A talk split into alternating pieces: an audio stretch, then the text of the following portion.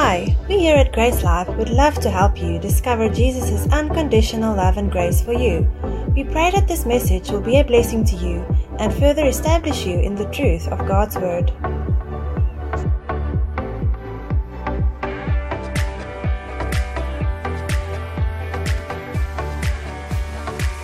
So, thank you, Peter, for the, the privilege of being able to share the word with you this morning. And uh, always is a great privilege. The word of God is a, is a, is a treasure to us. And uh, it's a, ble- a blessing to be able just to, to share some insights that one gets on, on the, wo- the wonder of God's word. And uh, I want to just share a little this morning. I want to start actually this morning by, by starting at the end. I want to go to the end. And uh, the end I'm talking about is the end of the end of the Bible. The end of the Bible, I'm sure you know, is the book of Revelation. Please remember that it is the book of Revelation, not Revelations, as so many people speak of it. It's actually, even more correctly, the revelation of Jesus Christ. And uh, the sad thing is, I think that it's probably, possibly the, the least read book in the Bible. Very few people have read through the book of Revelation. I won't ask you to put your hands up. this isn't to embarrass you. I'm just trying to, to encourage you this morning. And uh, the book of Revelation, just to give you a little bit of background, was written about 60 years after the outpouring of the Holy Spirit. So it's right, the church has been on the go for a couple of decades when this book is written, or recorded is perhaps the better word to use. And uh, funnily enough, it was also the last book that was ever recognized by the church fathers as being inspired. The very last book to form part of what we know as the canon of New Testament scripture. And uh, the amazing thing about Revelation, too, is that that it was never a, a book that featured much in the Reformation ages. And in fact, Martin Luther uh, even declared that Revelation he, he didn't think should be in the Bible, sure. never placed in Scripture.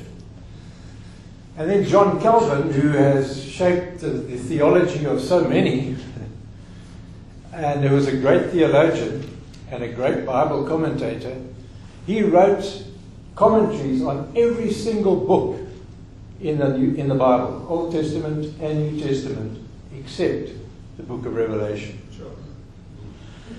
So we can see that it's been a book that was kind of ignored and it's not often preached.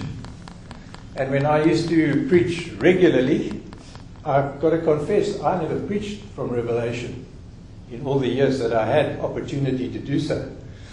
And I think the reason for that was I really didn't actually know what it was all about. Have to be honest. And I uh, never got around to the, to the time or finding the time to really get into that book. Things have changed. I've had that opportunity now. Not that that makes me in any way an expert, but I've really just come to love this book, this wonderful revelation from Jesus. And uh, I want to share a little bit about that with you later. But, uh, you know, so many people just think it's such a complex book. And the people that do focus on it usually do so because they speculate about things, they find all sorts of hidden meanings, there's all sorts of fanciful predictions that come out of, you know, Revelation. Um, and what we've just all forgotten is that Revelation was written for ordinary people. You don't have to be some kind of wizard to understand this thing. It was written to ordinary people. That's people like you and me, ordinary people, not theologians or great academics. And the, the proof of that is that it begins actually with seven letters that were written to churches, like this church. Seven churches in seven locations in the, the Roman province of Asia, which today is Turkey, part of Turkey. And they were written for ordinary people and for a practical purpose. God is so practical. He doesn't come with airy fairy schemes. God is very practical. And so, what I, I did once is I wrote down, seeing the figure or the number seven is, you know, such a significant number to so many people and certainly features a lot in the book of Revelation. I, I just wrote down seven uh, reasons why I believe it's, it's very beneficial to study the, the, the Revelation. I'm not read, study. it's a difference. And I, I tell you, it will not be time that you will regret. So I'm just going to give you this. I'm going to read it to you before I pour water all over it, so that uh, you can just listen to what I have to say here on this thing. First thing I, I want to say when you come to study Revelation, and we are blessed to be able to do this, is make sure you put on your grace glasses. Yeah, that's good. Okay? And, and it's so vital because most commentaries of Revelation are written from a non grace perspective. If you find one that's written from a pure grace perspective, you're very fortunate. Sure. But it's also a good thing because then it makes you think about what really is being said. So let me give you those quick seven reasons. Got to move fast here. Beat the power. The first one is that the revelation is from Jesus Christ. That's where it's from. The Bible, the, the, the, book of Revelation starts by saying, This is the revelation of Jesus Christ, which God gave him to show to his servants. So he had us in mind. Uh, we are the servants. And he, that's talking of Jesus, he made it known by sending his angel to his servant John. So John didn't write Revelation, he recorded what Jesus gave him. So quite a difference that. Uh, that's an important point to remember. So this was written to John as the servant of Jesus. And of course, the John that we're speaking of is the, is the one who wrote those wonderful letters. Uh, one of the first chosen disciples of Jesus. And he saw Jesus. This was 50, about 50 years after the resurrection of Jesus. John saw him. That's an amazing achievement. To think that there is a man who actually knew Jesus in the flesh, mm-hmm. but then he also met him as he is now, in his exalted position and state. That's amazing. What an achievement. So, John uh, records, uh, John's record confirms what we read in, in the book of Hebrews that in Hebrews 1 chapter 3 it says that, that Jesus, having purged or paid the price for our sin, sat down at the right hand of the majesty on high. So here we are encountering Jesus in his ministry now. Not his ministry before the cross, his ministry after the cross. And what we find is that we have this wonderful assurance that he still cares for and watches over the church, his bride. You and me. He's watching over his church to the very end of the age. You'll never be out of his sight. Never ever, for a moment, will you not be on his heart. The second thing about this is that we are seeing in the revelation of Jesus the reigning, risen Christ. And the visions that John describes have got their origins in Jesus. Because this is a book that's all about Him. He's the hero of the book, He's the central figure. He is amongst the candlesticks, which is the description we find in the first chapter of Revelation of the church. The church is described as candlesticks. And uh, He's in the midst of them. And uh, it goes on to say that in his right hand he holds the seven stars, which are the leaders of the churches. Wonderful to know that leaders are never out of his grip, neither are we. We are secure in his grip.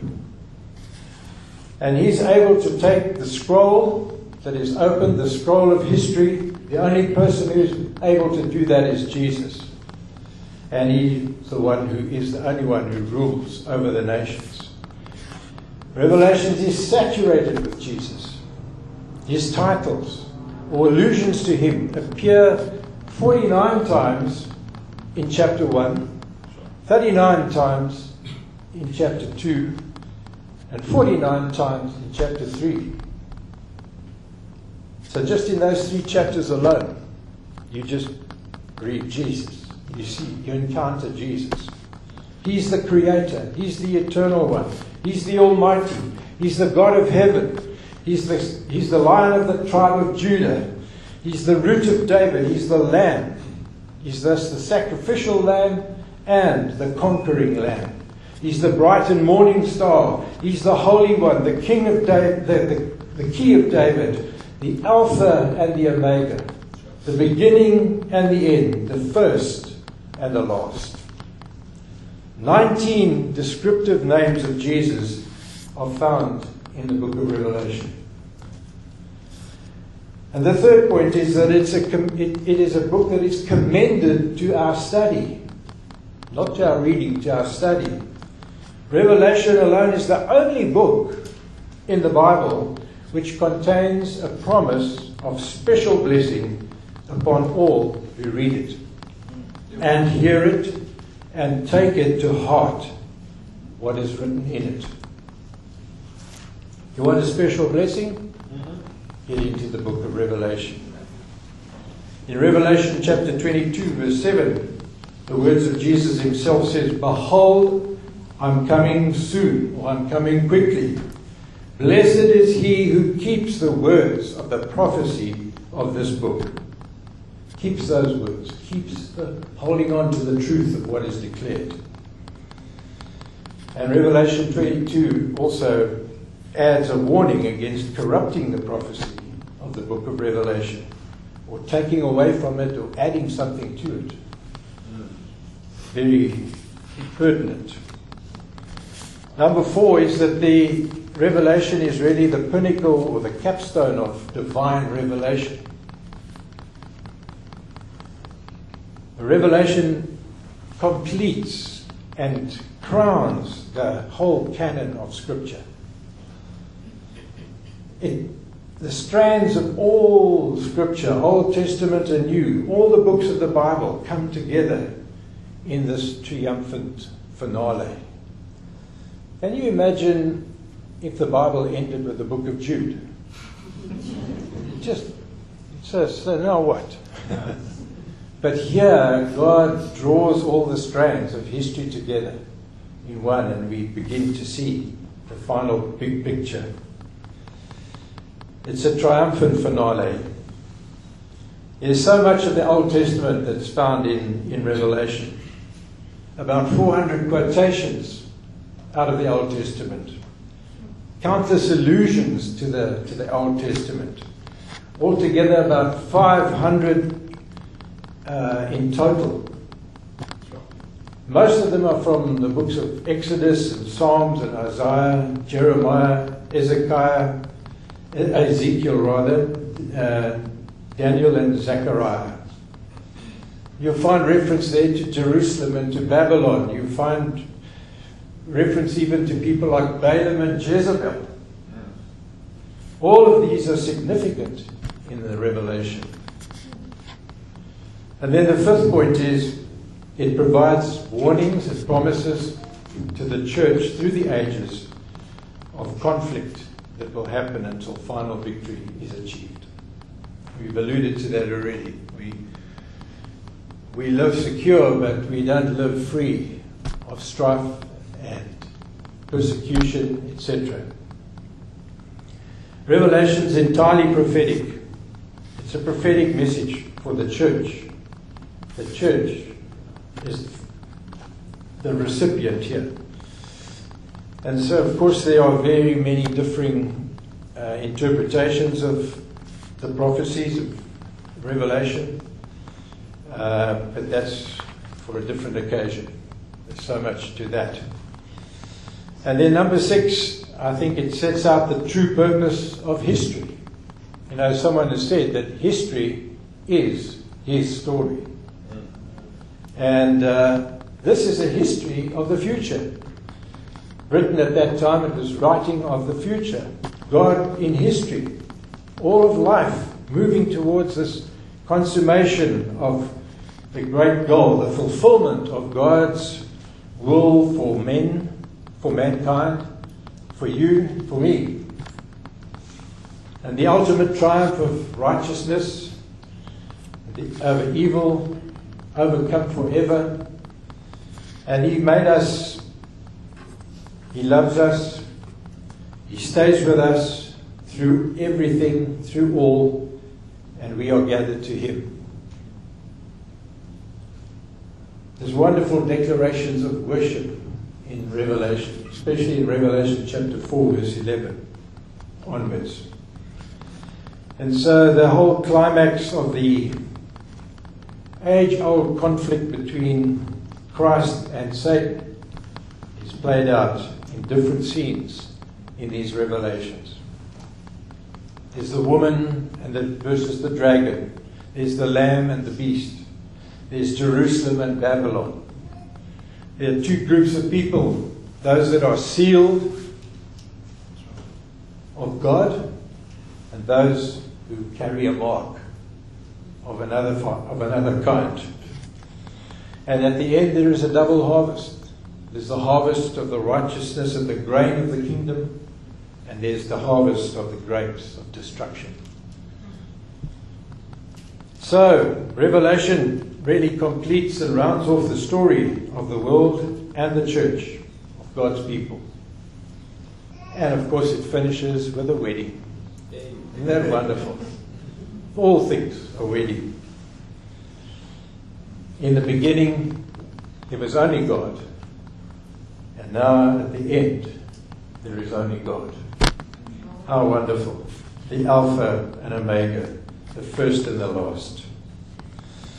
And so the Revelation, in the, the seventh point, which is why I, I suggest you get into it, is it gives us absolute assurance of the final victory of the church. Because it's his victory. It's our victory too. And uh, when I was engrossed in Revelation, when he used to ask me, what are, you, what are you learning from this? So I could say, I was still processing a lot. I just said, well, one thing I know is we win. so there's, there definitely there are times of trouble and despair and danger. Even now, as we sit here, who knows in other parts of the world what believers like us are going through, what pressures they face. Maybe we, who knows what lies ahead? None of us do. But throughout the ages, the church has been under pressure from all sorts of quarters. But the church draws comfort and the church draws encouragement from what they hear and see God as they consider how God has upheld us through all of this. He has been faithful and true. He is our God and our protector. He's always, in every age, been that way and he remains forever to the end. He still walks amongst the candlesticks. He still holds the stars in his right hand.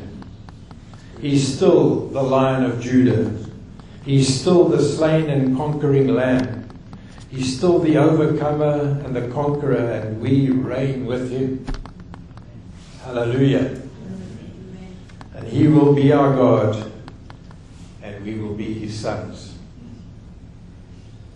And so the final words of Jesus remain our sure promise. Yes, he says, I am coming quickly. I'm coming soon. So, what a wonderful way to bring recorded scripture to a close with the revelation from Jesus himself. The living word concludes the written word. And of course, it was a great encouragement to believers of the first century, particularly when the church was beginning to face serious opposition and persecution and, and in, inroads from all, all quarters. It was a great encouragement to, to those believers as they faced tribulations and hardships of all kinds and, and even death regularly. And it's been a great source of comfort and encouragement to believers throughout the course of history. I think when you look back, you'll see that to be the case. Throughout the course of history, believers have really held on to the truth that Jesus speaks through the pages of Revelation. A firm and sure assurance that we can never, we will never, ever be alone. Wonderful words we sang this morning. Those same kind of words. Never alone. And it's just wonderful to know that you are firmly in his grip. He'll never let you go. Never let you go. So, Revelation is really just a call to us as believers to endure hardships, to endure troubles, suffer pain and dis- discomforts, and above all, to remain faithful. That is, faithful, full of faith. We can trust and believe Jesus because of who he is and how much he cares for us. And so,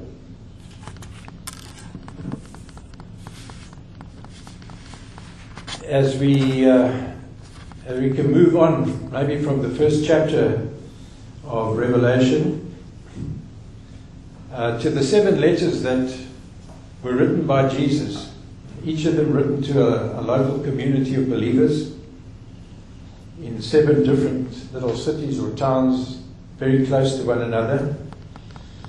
And they start off a letter written to the church in Ephesus. There's one to Smyrna, Pergamum, Thyatira, Sardis, Philadelphia, Laodicea. You can look at any map of the back of your Bible if you have a, the book of maps in your Bible, and you'll see how those cities were all located in a, almost a horseshoe shape. And they were communities, obviously, that John, uh, who we've spoken about, because John actually went and moved to Ephesus in his later years. And even after his return from exile on the island of Patmos, he went back to Ephesus. And that's probably where he was, he died eventually. So, these churches, as we've mentioned, they were facing all sorts of challenges, uh, challenges that the church still faces today. Challenges. Is this a new one? Hello? Is that better?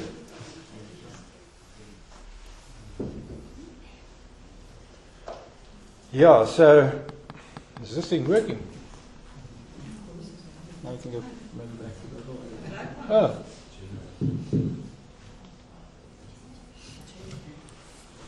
Well, that is the quickest, the quickest load shed we've had, eh? God wants you to hear this.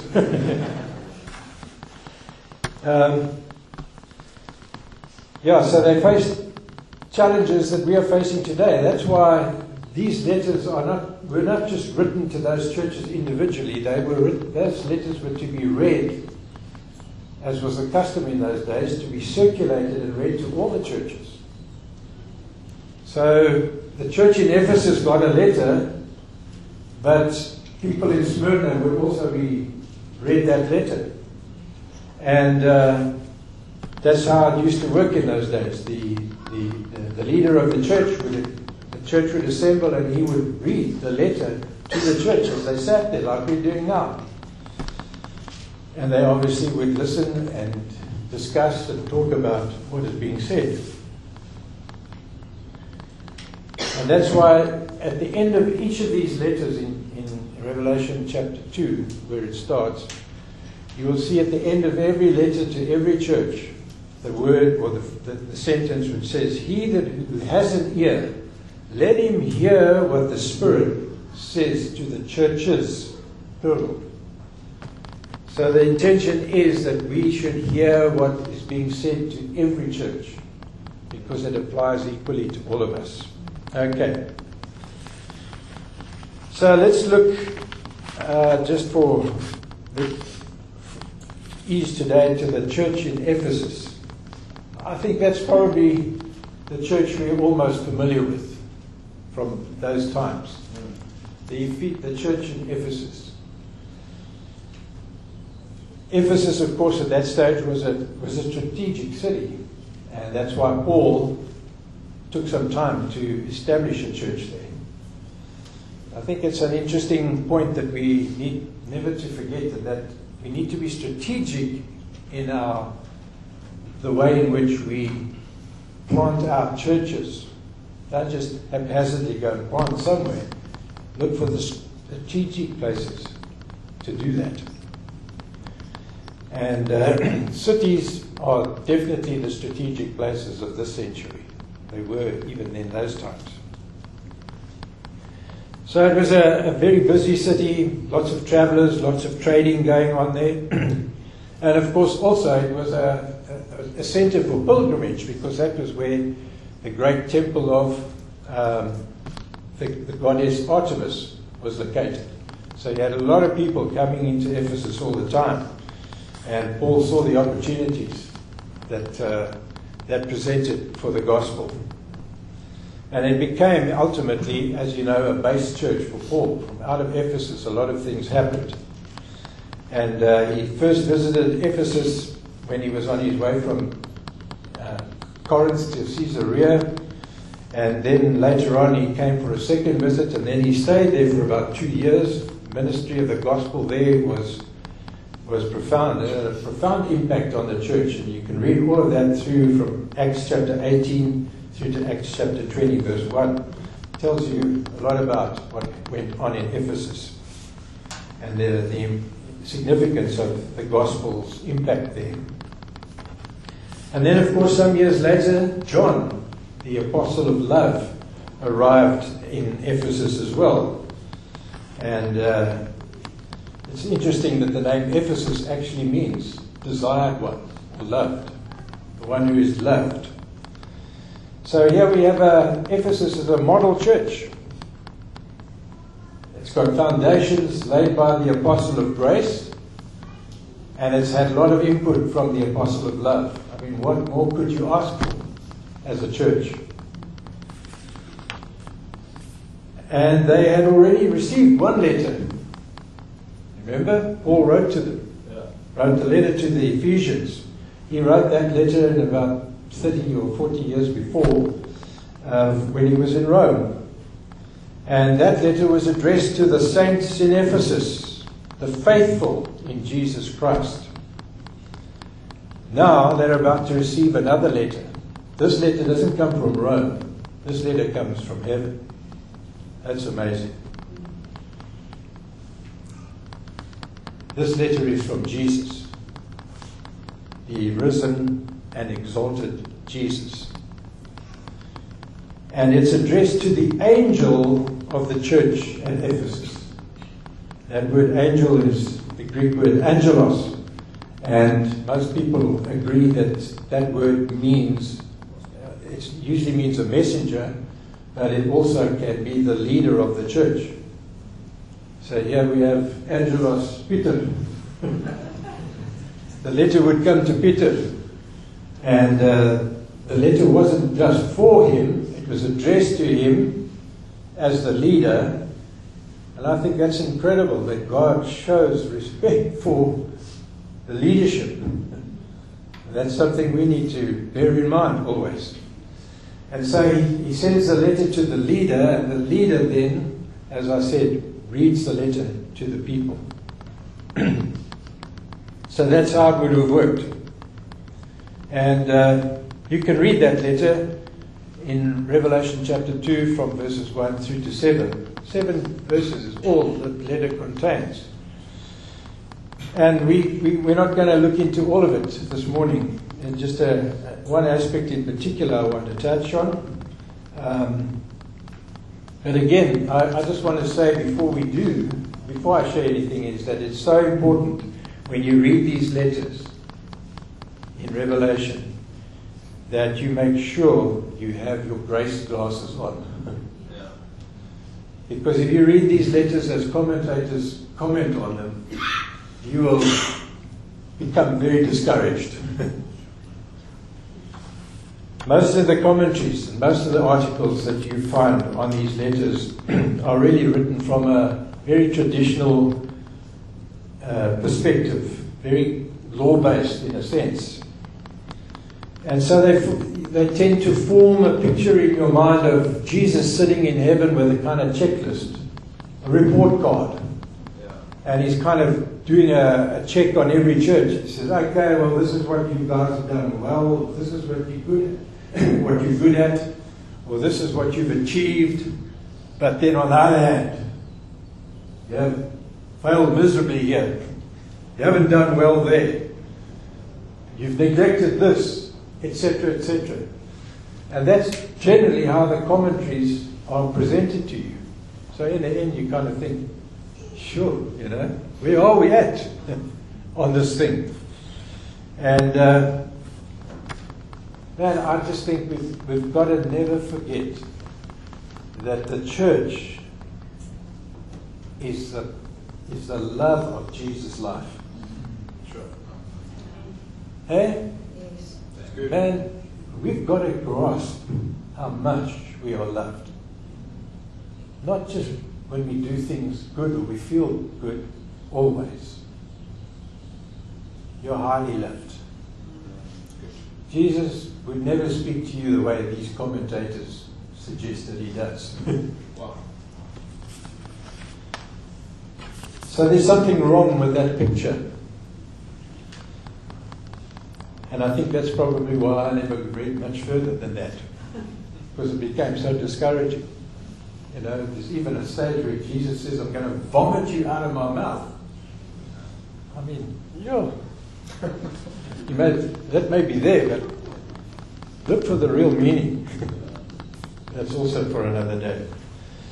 So, what we have here is Jesus communicating with the most precious and deeply loved bride that he gave his life for, that he is forever committed to, through thick and thin.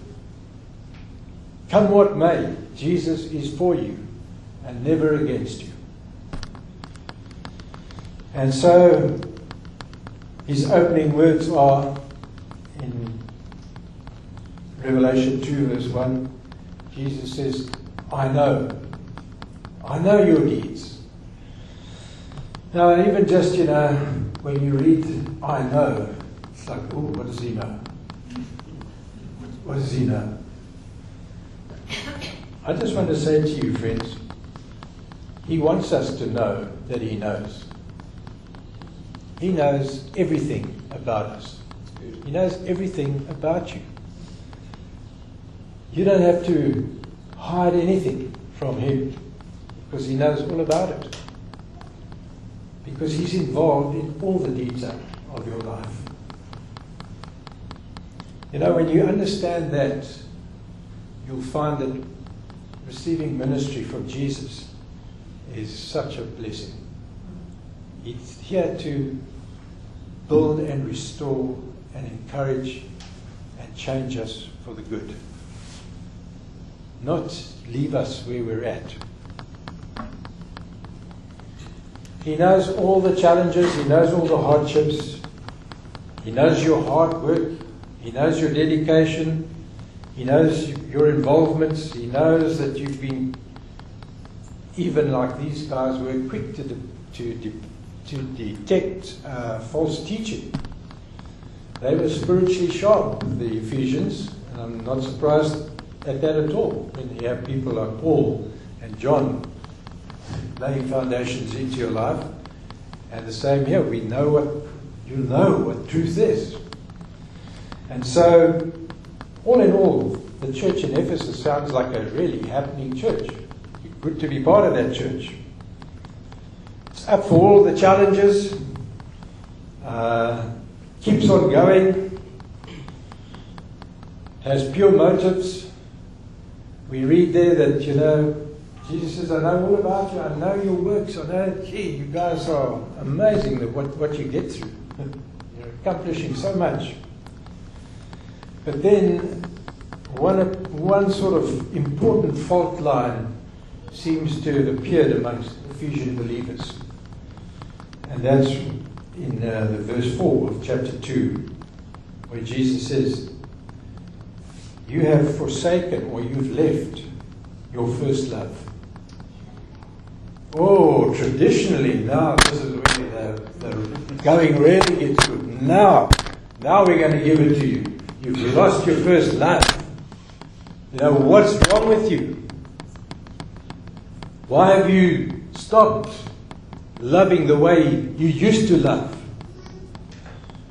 What's wrong with that picture? Completely focused on the wrong person. You know, the focus of here is Jesus not us.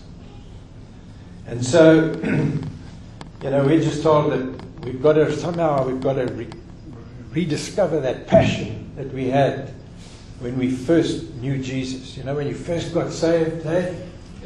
That's true. I mean, when you first got saved, man, even the postbox could get saved if you spoke to them. you were so keen and eager and so full of what had happened to you. You know, and then we say, oh, well, no, you know, I've been a believer for a good number of years. And, yeah, you know, so we just coast along. And that's the, that's the kind of picture that is, that is taken by commentators, you know, that you've got to get back to that fervor that you first had. Stir it up, man, stir it up. And, uh, well, well, that can bring such destruction to people's lives.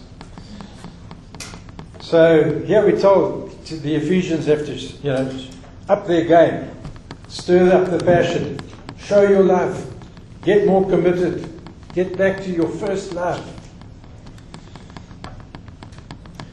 But that word first love, in the, in the Greek it's protos agape, first love. That means it's the foremost love. That means it's the love that came first. Sure. And what was the love that came first? God's love for you. God's love for you. And the source of God's love is God Himself. God is love. So our first love is not our love for God, but His love for you, for us.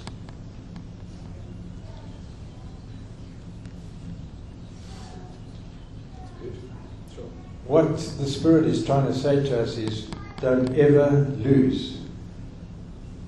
Don't ever lose the magnitude or the intensity and the absolute purity of God's love for you right now.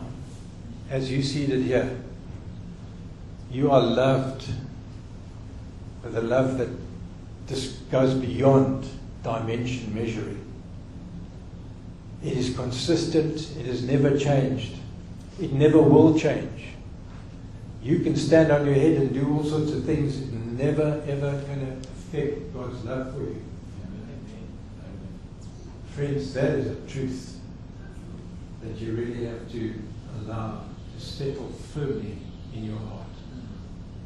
Even when you're feeling your worst, even when you feel you failed miserably, never forget His love is still the same for you. It's an awesome God. Yeah. What a Savior.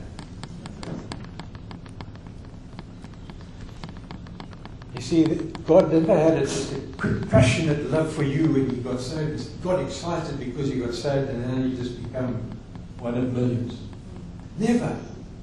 You are as unique and special to Him today as the day you first were saved.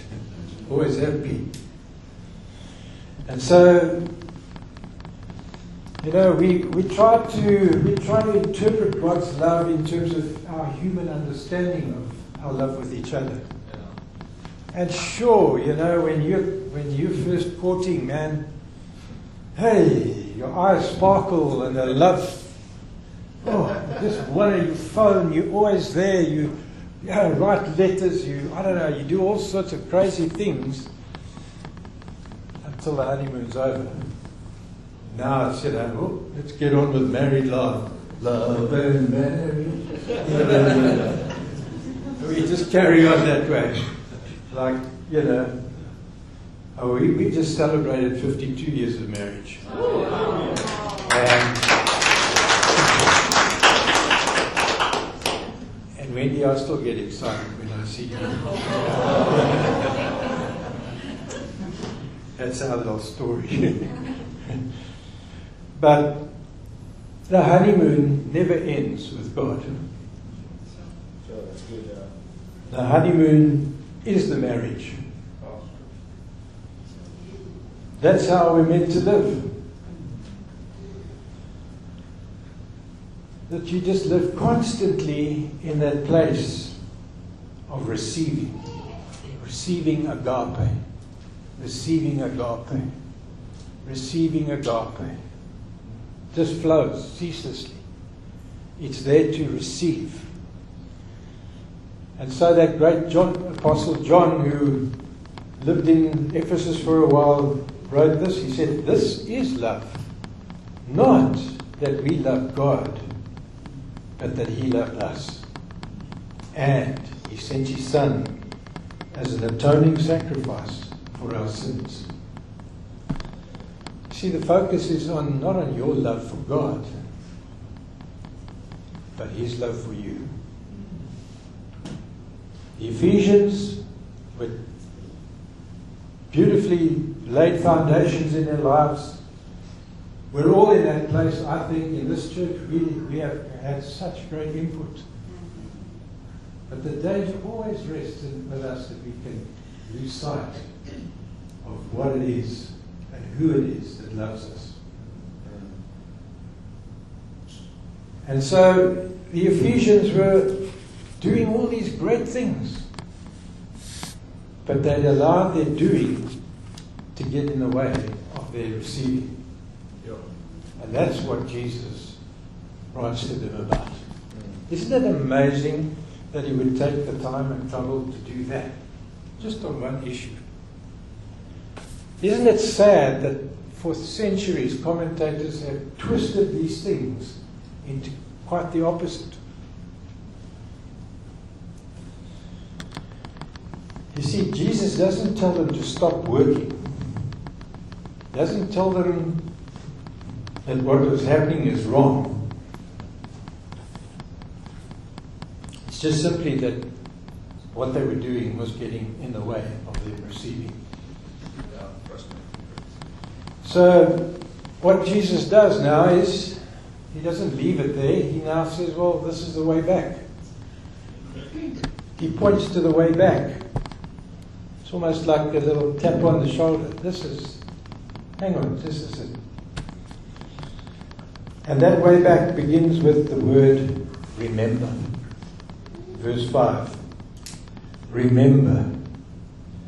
That's the first imperative verb that you find in that letter. It's the first action word. The first action you need to take is to remember. The first step, the first command is to remember. And what is it that we are to remember? How much we are loved. You see, in verse 5 it says, Remember the height from which you have fallen. Now, why was that so significant? And why would the Ephesians understood what Jesus was saying there? Well, if you go back a few years to the letter that Paul wrote to the Ephesians, what did he say in chapter 2, verses 4 to 6? He says, Because of his great love, Paul's now writing to the Ephesians, because of his great love for us, God has made us alive with Christ, and he has raised us up with Christ, and seated us in him at the right hand of the Father, the Majesty in heaven. So, Ephesians, that's where you are rightfully seated. Believers in Stellenbosch, that's where you are rightfully seated. Amen. So, remember from the great height from which you have fallen. Because I want to lift you back to be in that place. Good. The realization just of the closeness and the warmth and the intimacy of relationship with, with Christ is. You see, God doesn't want us just to be living on empty words. We all know those words. We all know that God's, God is love. But you know, when you read those words, does, does it spark something in your spirit? Hmm. Or do they just become words now that sound nice? God wants us to live in the reality of His love. But remembering is the first step because it's got to be followed by something, and that's repentance. That's what Jesus says repent. Do the things you did at first.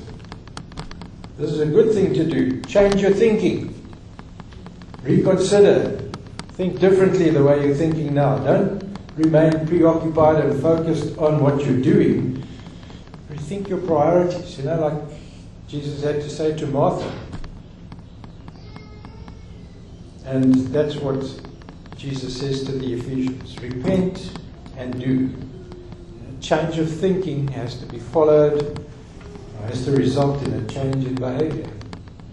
So, you know, God wants us, He wants us to enjoy Him. He wants us to enjoy Him the way He enjoys you. And so, He doesn't want you to get so caught up in other things that you forget to get caught up in the wonder of your salvation and the new life that you now have in Christ. And I was uh, reading the other day uh, the story of a, one of those real sort of old time American traveling evangelists. His name was Gypsy Smith. I don't know if you've ever heard of Gypsy Smith. That he was a he was a very different person. But wherever he went, he just led people by the hundreds to Christ. And uh, he was well known in, in, the, in the United States in the, in the late 19th century.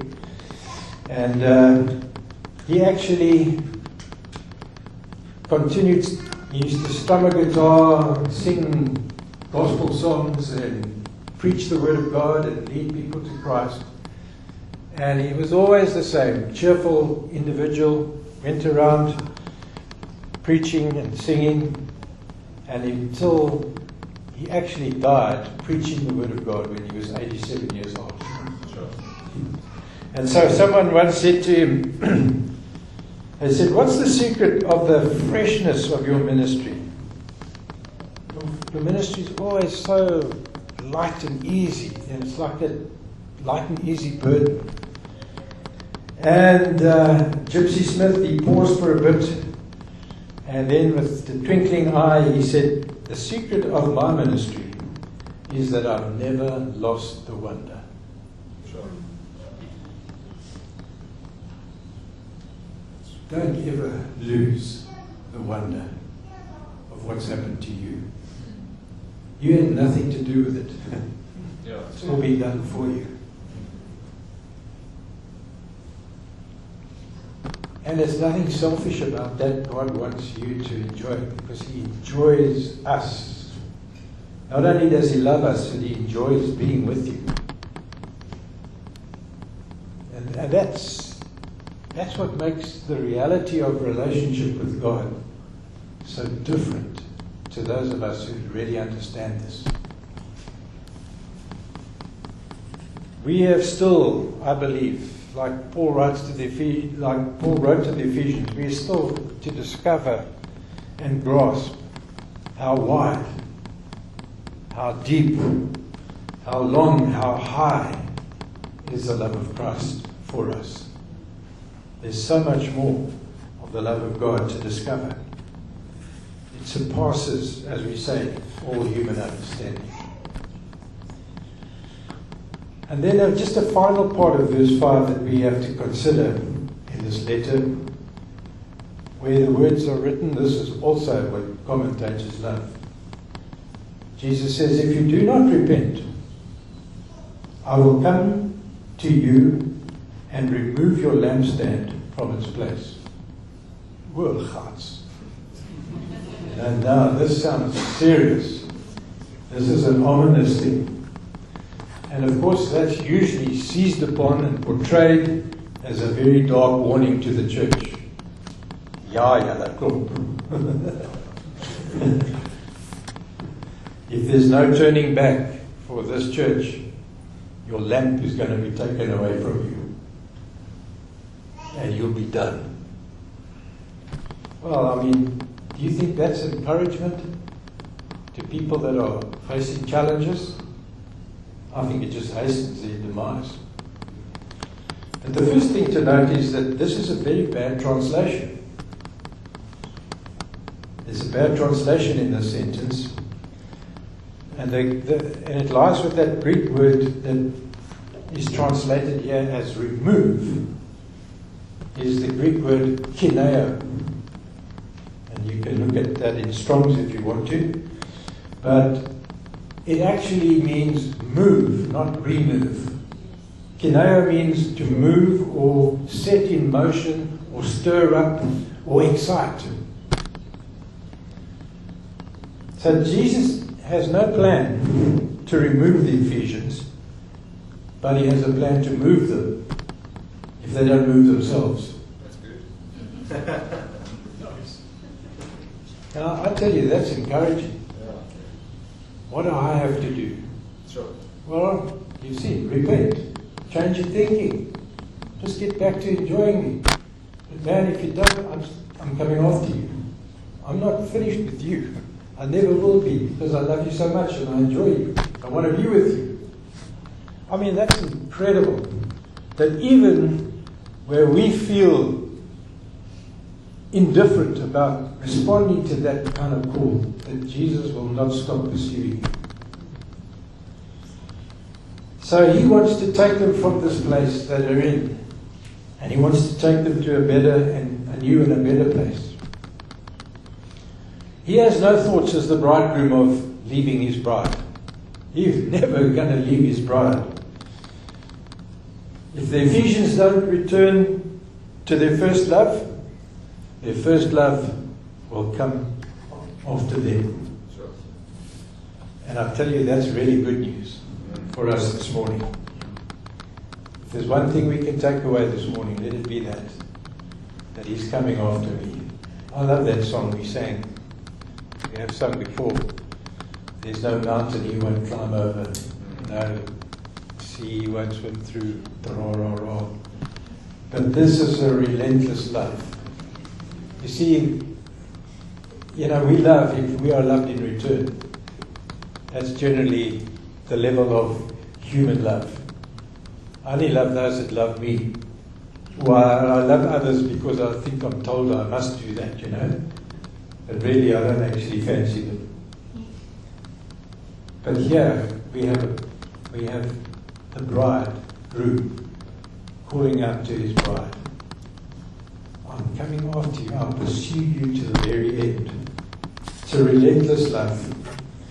And so he stands among the lampstands, the churches, his bride, where he's always been, where he's always wanted to be.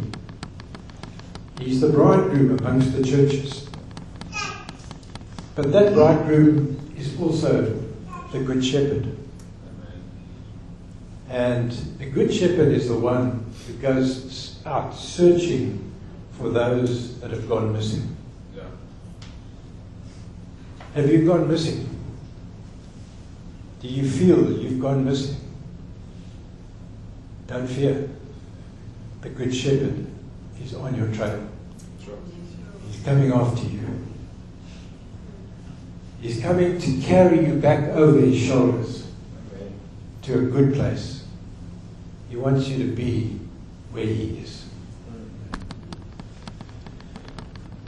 So, how true are those words that we so often read and can recite? I will never leave you, I will never forsake you.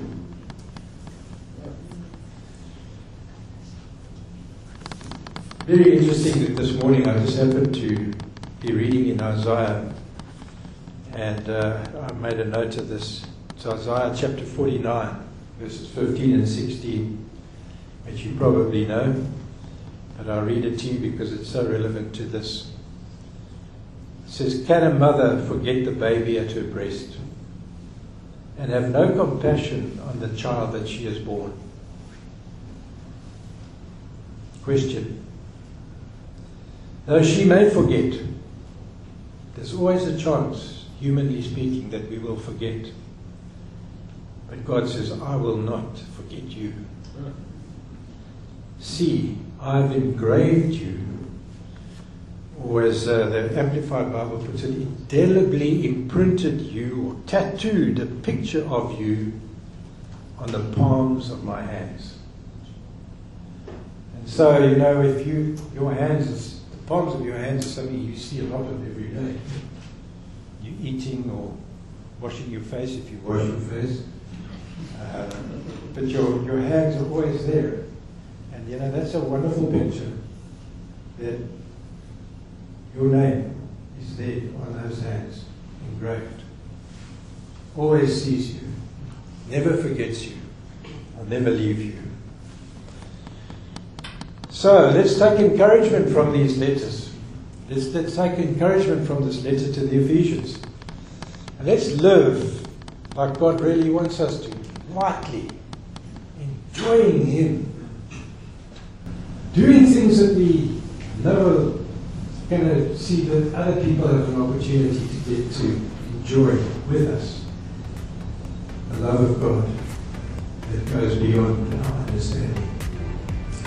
Amen. We'd love to hear from you. If you'd like to connect with us, or if you'd like us to pray with you, please contact us at info at gracelife.co. If you'd like to order more resources or discover more about us, you can visit our website at www.gracelife.co or find us on Twitter, Facebook, and YouTube.